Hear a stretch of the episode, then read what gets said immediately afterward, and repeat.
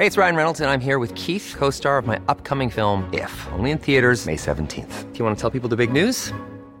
All right, I'll do. Sign up now and you'll get unlimited for $15 a month in six months of Paramount Plus Essential Plan on us. Mintmobile.com slash switch. Upfront payment of $45 equivalent to $15 per month. Unlimited over 40 gigabytes per month. Face lower speeds. Videos at 480p. Active Mint customers by 531.24 get six months of Paramount Plus Essential Plan. Auto renews after six months. Offer ends May 31st, 2024. Separate Paramount Plus registration required. Terms and conditions apply if rated PG. I'm Sandra, and I'm just the professional your small business was looking for. But you didn't hire me because you didn't use LinkedIn jobs. LinkedIn has professionals you can't find anywhere else, including those who aren't actively looking for a new job but might be open to the perfect role, like me.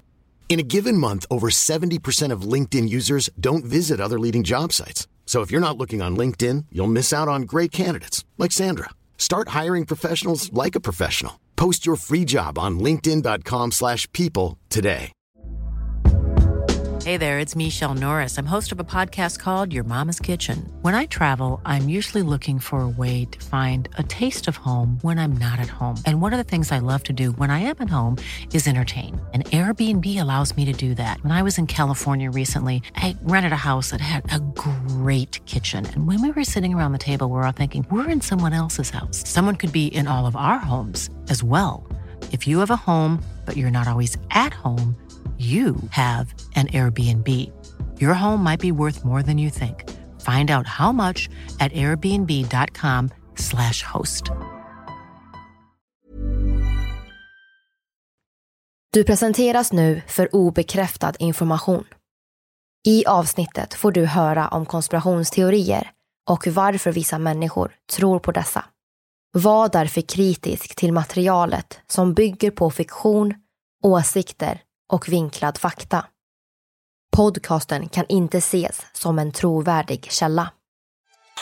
For those who don't know, there has been a theory that the current Avril, the current one you're seeing, is allegedly a clone named Melissa.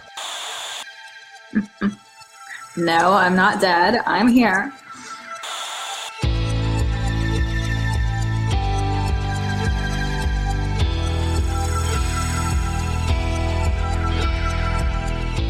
Du lyssnar på konspirationsteorier.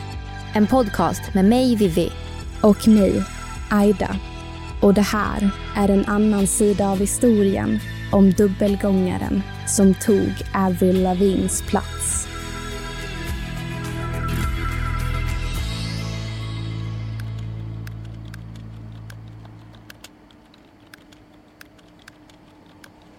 Den 13 maj 2017 postar en användare ett inlägg som får Twitter att explodera. Avril Lavigne is dead and was replaced by a lookalike. A conspiracy thread. På nolltid har tråden över 7000 svar, omkring 120 000 retweets och nära 200 000 gillningar. En ny konspirationsteori tar över internet och tidningar, tv-stationer och internetanvändare runt hela världen ställer bara en enda fråga. Är punkpoppens prinsessa, Avril Lavigne, verkligen den hon påstår sig vara? Det ska vi prata om idag när vi ska diskutera en konspirationsteori om Avril Lavigne, ett desperat skivbolag och dubbelgångaren Melissa Vandella.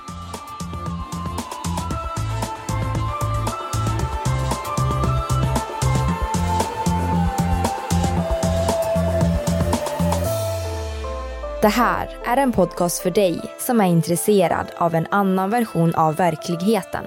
En version som tar upp alternativa teorier, mystiska sammanträffanden och diskussioner om vad som kan vara sant.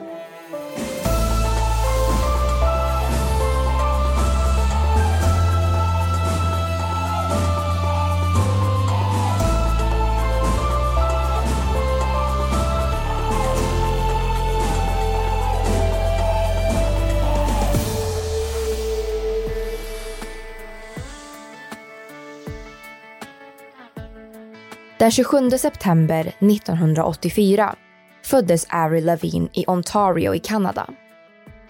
Redan vid två års ålder upptäckte föräldrarna dotterns talang för att sjunga, vilket var en stor lycka för hennes musikälskande pappa. Men hennes bror tyckte sjungandet var riktigt irriterande och han brukade knacka på väggen in till Avrils rum mitt i natten för att hon sjöng sig själv till sömns. Under de tidiga skolåren uppfattades Avril som problematisk och hon fick ofta tas till sidan för att hon misskötte sig. Men hennes föräldrar stöttade henne och verkade vilja att Avril skulle få en karriär inom musiken. Hon lyssnade mycket på rock och band som Blink 182 och Goo Goo Dolls gick på repeat i hennes rum. Hennes pappa byggde om familjens källare till en studio där han ställde nyinköpta instrument av alla dess slag. Tillsammans delade far och dotter kärleken för musik och spelade ofta tillsammans. Särskilt i kyrkan Third Day Worship Center i Kingston, Ontario.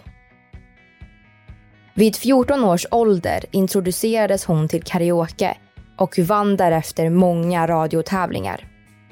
En gång fick hon uppträda tillsammans med Shania Twain, en stor kanadensisk sångerska vid den tiden, framför en publik på 20 000 människor på Coral Center i Ottawa.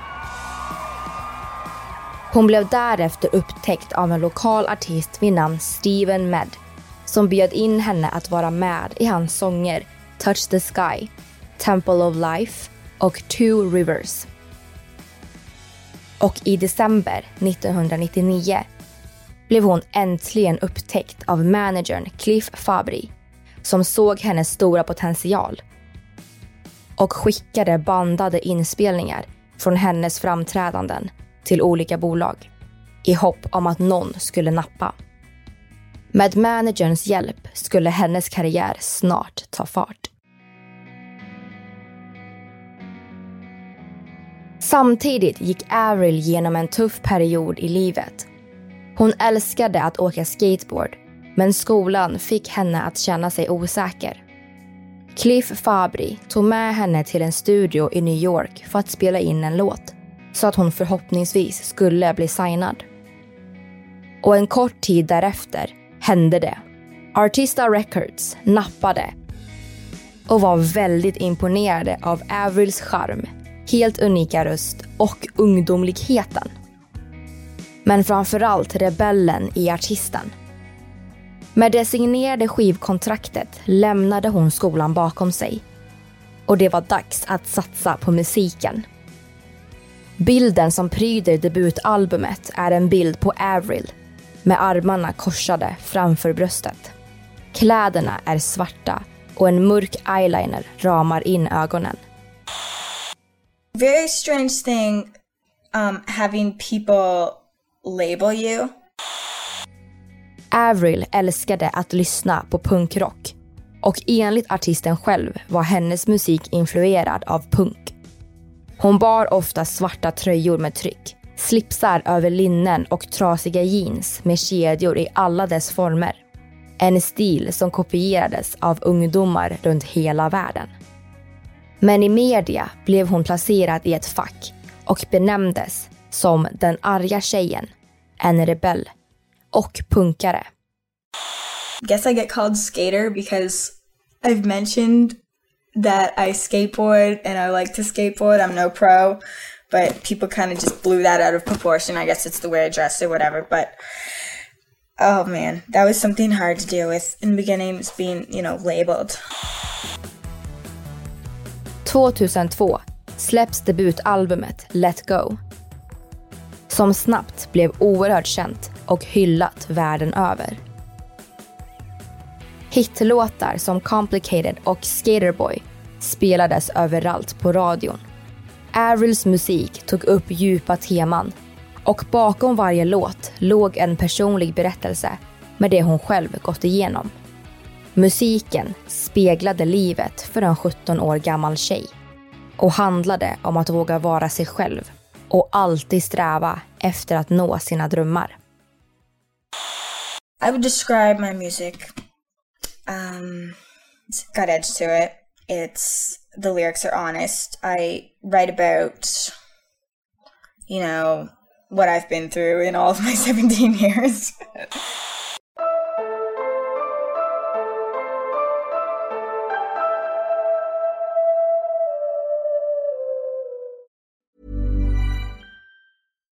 One size fits all seems like a good idea for clothes until you try them on. Same goes for healthcare. That's why United Healthcare offers flexible, budget friendly coverage for medical, vision, dental, and more. Learn more at uh1.com.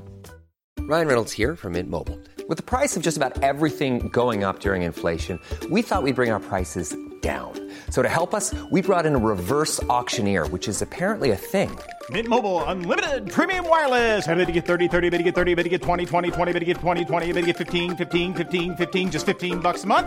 So, Give it a try at mintmobile.com/switch. slash $45 upfront for three months plus taxes and fees. Promo rate for new customers for limited time. Unlimited more than 40 gigabytes per month. Slows. Full terms at mintmobile.com. If you thought the only way to get a more defined jawline with natural looking results was through surgery, think again. Juvederm Volux XC is a non surgical injectable gel filler that improves moderate to severe loss of jawline definition and can help you achieve natural looking results with little downtime. Even better, this improved definition lasts up to one year with optimal treatment. No maintenance required. Improve jawline definition for a smooth, sculpted look with Juvederm Volux XC. For important safety information and to find a licensed specialist, visit juvederm.com. That's J U V E D E R M.com. Not for people with severe allergic reactions, allergies to lidocaine, or the proteins used in Juvederm. Common side effects include injection site redness, swelling, pain, tenderness, firmness, lumps, bumps, bruising, discoloration, or itching. There's a risk of unintentional injection into a blood vessel, which can cause vision abnormalities, blindness, stroke, temporary scabs, or scarring. Talk to a licensed specialist to find out if it's right for you.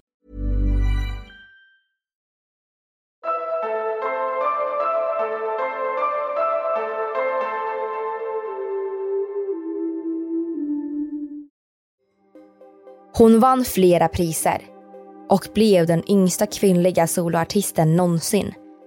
Med en albumetta på UK Albums Chart. Avril släppte sitt andra album, Under My Skin, som likt hennes första album blev oerhört hyllat. Men med åren började fans lägga märke till små förändringar. Som en ny klädstil, nya sätt att styla sig själv och sättet hon skrev sina nya låtar på. 2007 släpptes albumet The Best Damn Thing som innehöll en av hennes mest kända låtar, Girlfriend.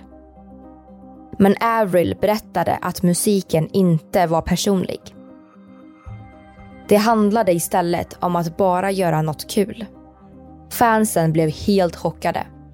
Det kändes inte som att det var den Avril som de väl kände igen. Helt plötsligt framstod hon som en av alla andra kändisar vars fokus och motivation bara var pengarna. Avril fortsatte släppa hitsinglar och prisbelönta album. Och i nästkommande album, Goodbye Lullaby och Avril Lavigne visade artisten återigen upp sin personliga stil med djupa och känslosamma låtar som ungdomar runt hela världen kände igen sig i. Men sen försvann hon från rampljuset. Vi hoppar fram till 2017 och Avril är tillbaka efter ett långt uppehåll. Um, okay, Facebook Live. Here we go. I närmare fem år har Avril varit sjuk i en allvarlig form av borrelia. Men nu ska hon snart släppa ett nytt album och publicerar en live-video på Facebook där fans kan ställa frågor. Okay, so hey Avril, what about the new album? Okay, I feel like that's gonna be the main question. So I'm working really hard and I have like 20 plus songs and I have to keep going. I have to just keep working on the album and I'm just like trying to make it perfect um, because needs to be the best it can be for you guys. And I've been waiting and it's like almost there. And because I write my songs and because as hands-on and full on with my music uh, the way that I am. It's you know, it's it's a process. It doesn't just happen overnight. I videon berättar hon om hur den nya musiken speglar den tuffa och emotionella resan hon gjort. Men fansen var inte bara intresserad av musiken. Tidigare samma år hade ett inlägg på Twitter exploderat. Och alla ville veta vad Avril hade att säga om ryktet som tagit över internet. Is it strange that people think you're dead? Like, what the fuck? I don't even know why, blah, blah, blah. Yeah, it is weird. Um... När albumet Head about water släpptes 2019 hade ryktet om artistens död inte försvunnit. Det hade snarare tagit över internet. Avril stod i centrum för en ny gigantisk konspirationsteori där teoretiker runt hela världen jämförde bilder, analyserade framträdanden och försökte identifiera förändringar i artistens röst genom åren. Back on and is that where you're at your best? Yes, music makes me so happy and to just be back out and releasing new music. Från att debutalbumet Let Go släpptes år 2002 har Avrils mående varit uppe på tapeten många gånger. Tidigare samma år gick en nära släkting bort och hennes föräldrars äktenskap gick i kras och de ansökte om skilsmässa. Det kan inte ha varit lätt för 17-åringen att slå igenom, bli världskänd och åka ut på en första turné. Samtidigt som hon brottades med starka känslor kring familjen. Avril hade inget privatliv och paparazzin stod runt varje hörn. Under turnén för hennes andra album såg det inte ut som att hon hade roligt på spelningarna och fansen började fundera på om hon var deprimerad. Oh, that's a finger that you giving us? Yeah, Avril, the finger? Allt fler och fler personer tyckte inte att Avril verkade vara sig själv. Vilket etablerade sig till en teori om en dubbelgångare. Vid namn Melissa Vandella. Melissa var en jämnårig tjej med långt brunt hår, smal näsa och ett stort leende. Tjejerna var så pass lika att ingen märkte någon skillnad. Nu kunde Avril undvika paparazzi-fotografernas jobbiga kameror.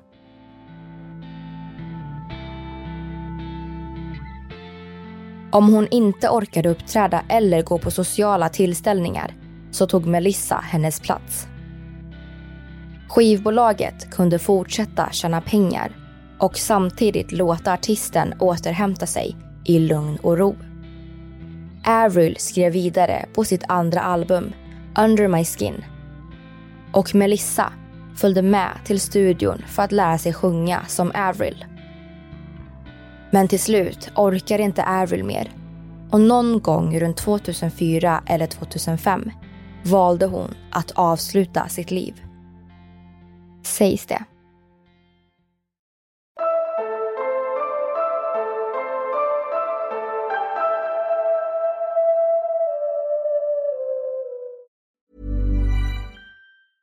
Planning for your next trip?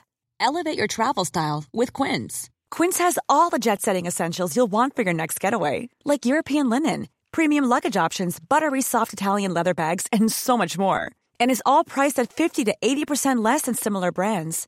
Plus, Quince only works with factories that use safe and ethical manufacturing practices. Pack your bags with high-quality essentials you'll be wearing for vacations to come with Quince. Go to quince.com/pack for free shipping and 365-day returns. Planning for your next trip?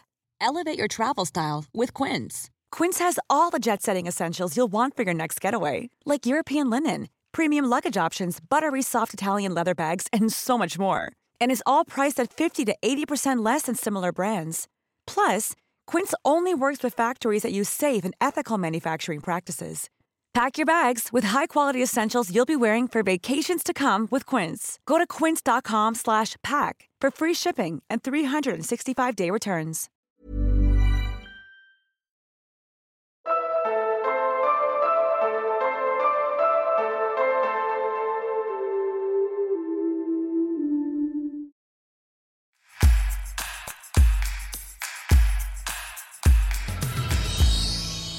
Mm. Men gjorde hon det eller inte?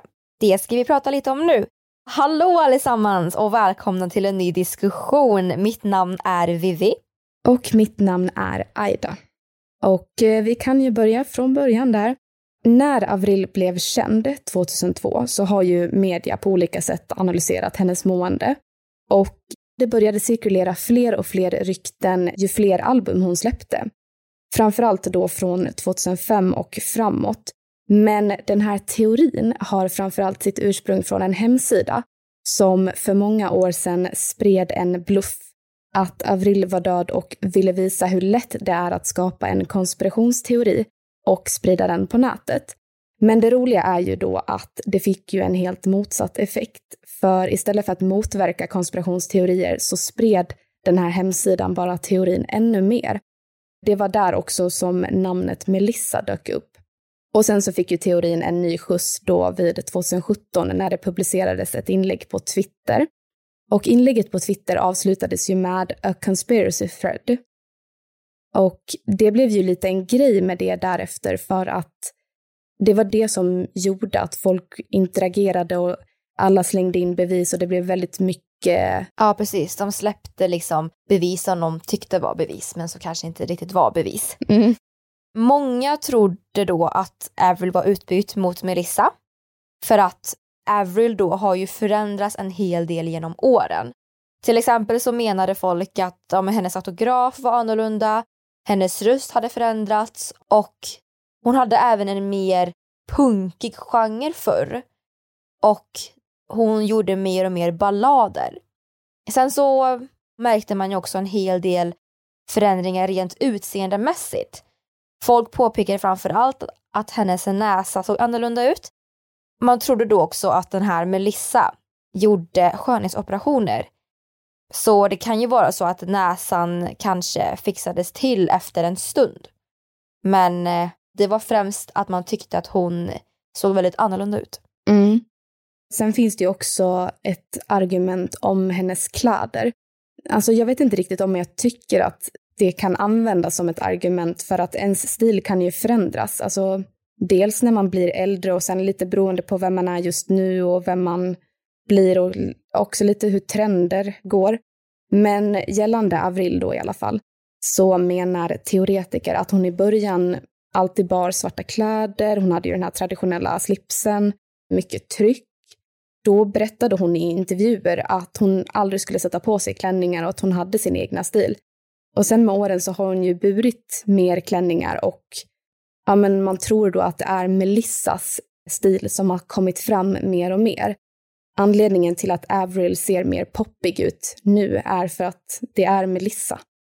Det känns som att det här har mycket att göra med konspirationsteorier om kändisar och att man då bara hittar på någonting utifrån det. Jag vet inte. Mm. Men om vi hoppar tillbaka lite nu då.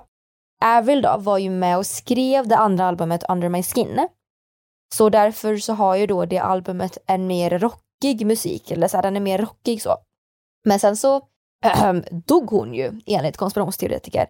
Och albumet därefter, som då hette The Best Damn Thing, har ju då en anmärkningsvärd skillnad enligt dessa teoretiker. För de påstår ju då att det är Melissa som sjunger. Så konspirationsteoretiker tror då att Melissa har lämnat ledtrådar att Avril är död i musiken. Precis som många tror att The Beatles gjorde med Paul McCartney. Konspirationsteoretiker har ju då tagit ett utdrag från texten till låten Slipped Away från albumet Under My Skin. Här är då den texten som konspirationsteoretiker har analyserat. The day you slipped away was the day I found it won't be the same. I had my wake up. Won't you wake up? I keep asking why and I can't take it. It wasn't fake. It happened. You passed by. Och det är här som konspirationsteoretiker hävdar att det är bevis på att Avril är död. Precis, och att Melissa då kanske berättar eller sjunger då att det var ett självmord. Och sen så finns det ju såklart många konspirationsteorier om kändisar som har dött. Och troligtvis så är ju då det för att deras fans verkligen vill att de ska fortsätta leva. Och exempel på dessa är ju då Michael Jackson, Marilyn Monroe, prinsessan Diana och Dodi Al-Fayed som då är döda för de dog i en bilolycka i Frankrike men som lever lyckliga tillsammans enligt konspirationsteoretiker. Och sen så har vi även att Steve Jobs är död. Vi vet ju om att han dog i, tyvärr i cancer.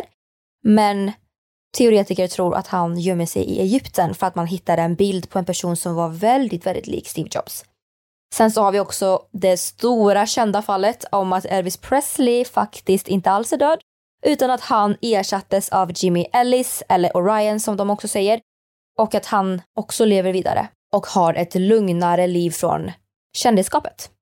Sen så finns det ju också teorier om att kändisar som faktiskt lever egentligen har dött och att det är då någon som täcker det här, typ skivbolaget. Och där har vi ju till exempel Avril Lavigne, vi har Paul McCartney, också Nick Jonas som man tror fick hjärtstopp av sin diabetes 2009. Men då är ju frågan egentligen varför det finns teorier om kändisar som lever, som man tror är döda, för att... Eller kan det grunda sig i att de här artisterna på något sätt har förändrats och att man eh, gillade mer hur det var förr? Med Avril så tror jag att det är att hon ändrar image, eller såhär, att hon ändrar sitt utseende, ändrar sin, hennes låtar eller hennes genre av musik. Det var ju en grej med Avril som folk bara oj det här är inte Avril Lavigne. Sen så har vi ju det här med Taylor Swift. Det finns en jätterolig konspirationsteori om att Taylor Swift egentligen är en eh, väldigt högt uppsatt satanist. Så att såhär, vissa grejer har ju att göra med, tror jag, att folk hittar bilder på andra personer som är lik artisten. Tänk typ det med Steve Jobs, om man hittade en som var lik honom i Egypten. Men alltså, de säger ju att vi har någon person som är lik oss någonstans i världen. Det finns ju ett jättekänt fall med Selena Gomez. Hon har ju en vanlig person som är aslik henne på Instagram. Det finns även en tjej som blev jättekänd på TikTok för att hon eh, i princip ser ut som Rihanna. Så det finns jättemycket lookalikes och jag tror det grundar sig i det. Men alltså det här med Melissa då, hon finns ju inte. Jag tror bara att man använder fantasin där. Men någonting jag funderar på är att jag vet inte om de här äh, konspirationsteoretikerna har tagit i åtanke att Avril var bara en tonåring när hon började. Man förändras. Alltså, jag ser inte ut som jag gjorde när jag var 17-18. Man sminkar sig annorlunda, man får nya stilar, man får ny feeling för genrer. Utseendemässigt så förändras man också. Den här tråden då som vi pratar om eh, i eh, avsnittet från Twitter, där finns det liksom lite bilder och lite kommentarer och så kring vad det är för förändringar som de påstår att eh, alltså vara skillnaden mellan Avril och Melissa. Så vi kan dela den mer på sociala medier. Och en annan rolig grej med just Avril är ju då att det finns teorier om att hon är vampyr.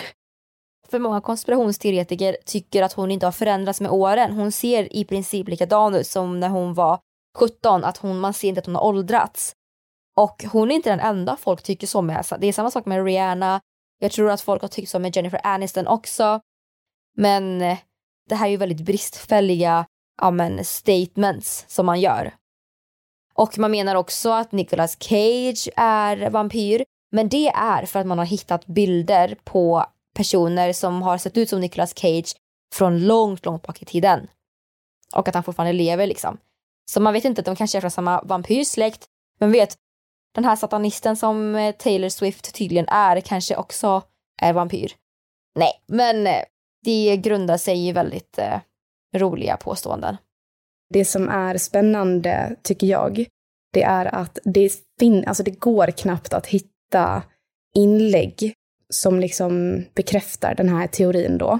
För att Facebook, Twitter och alltså säkert Instagram också har börjat med någon så här faktagranskning typ så att det blir svårt för konspirationsteorier att spridas. Så att eh, varje gång jag skulle liksom gå in och söka på eller kolla på någon sån här tråd så står det liksom varning, varning. Vilket är jättebra för att det förhindrar liksom att falsk information sprids.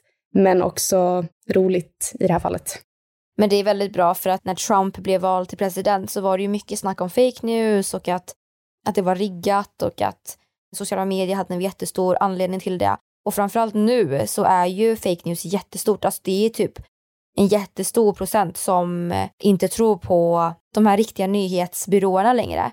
Så det är ju inte heller så bra. Så det är ju bra att de har tagit fram sånt. Och vi heter ju konspirationsteorier och vi är en podd som pratar om det. Men vi vill förtydliga för er att vi pratar om konspirationsteorier för vi vill veta vad tror folk? Varför tror folk på det här? Sen så är vi också väldigt tydliga med att allt vi tar upp är obekräftat i vår podd. Det kommer från obekräftade källor, så man ska absolut inte tro på det som sägs i våran podd. Utan det här är bara intressant för man vill ju veta vad dessa konspirationsteoretiker faktiskt tror. Och ibland så kan det vara väldigt övertygande och ibland så kan det inte vara övertygande. Det får man själv välja. Men att man ändå i så fall gör sin research. För man ska inte blint tro på det som sägs i våran podd konspirationsteorier. Den heter ju konspirationsteorier. Men ja, det var allt vi ville säga den här veckan. Och nästa vecka, vad ska vi prata om då, Ida? Nästa vecka ska vi prata om ifall vi faktiskt lever i en simulation. Så det får ni inte missa. Och glöm inte att följa oss på Instagram där vi heter konspirationsteorier och gilla vår sida på Facebook där vi också heter konspirationsteorier och även gå med i konspirationsteorier eftersnack på Facebook för att diskutera lite om de här teorierna vi tar upp. Mm. Så vi hörs nästa vecka hörni. Det gör vi. Hej då! Hej då!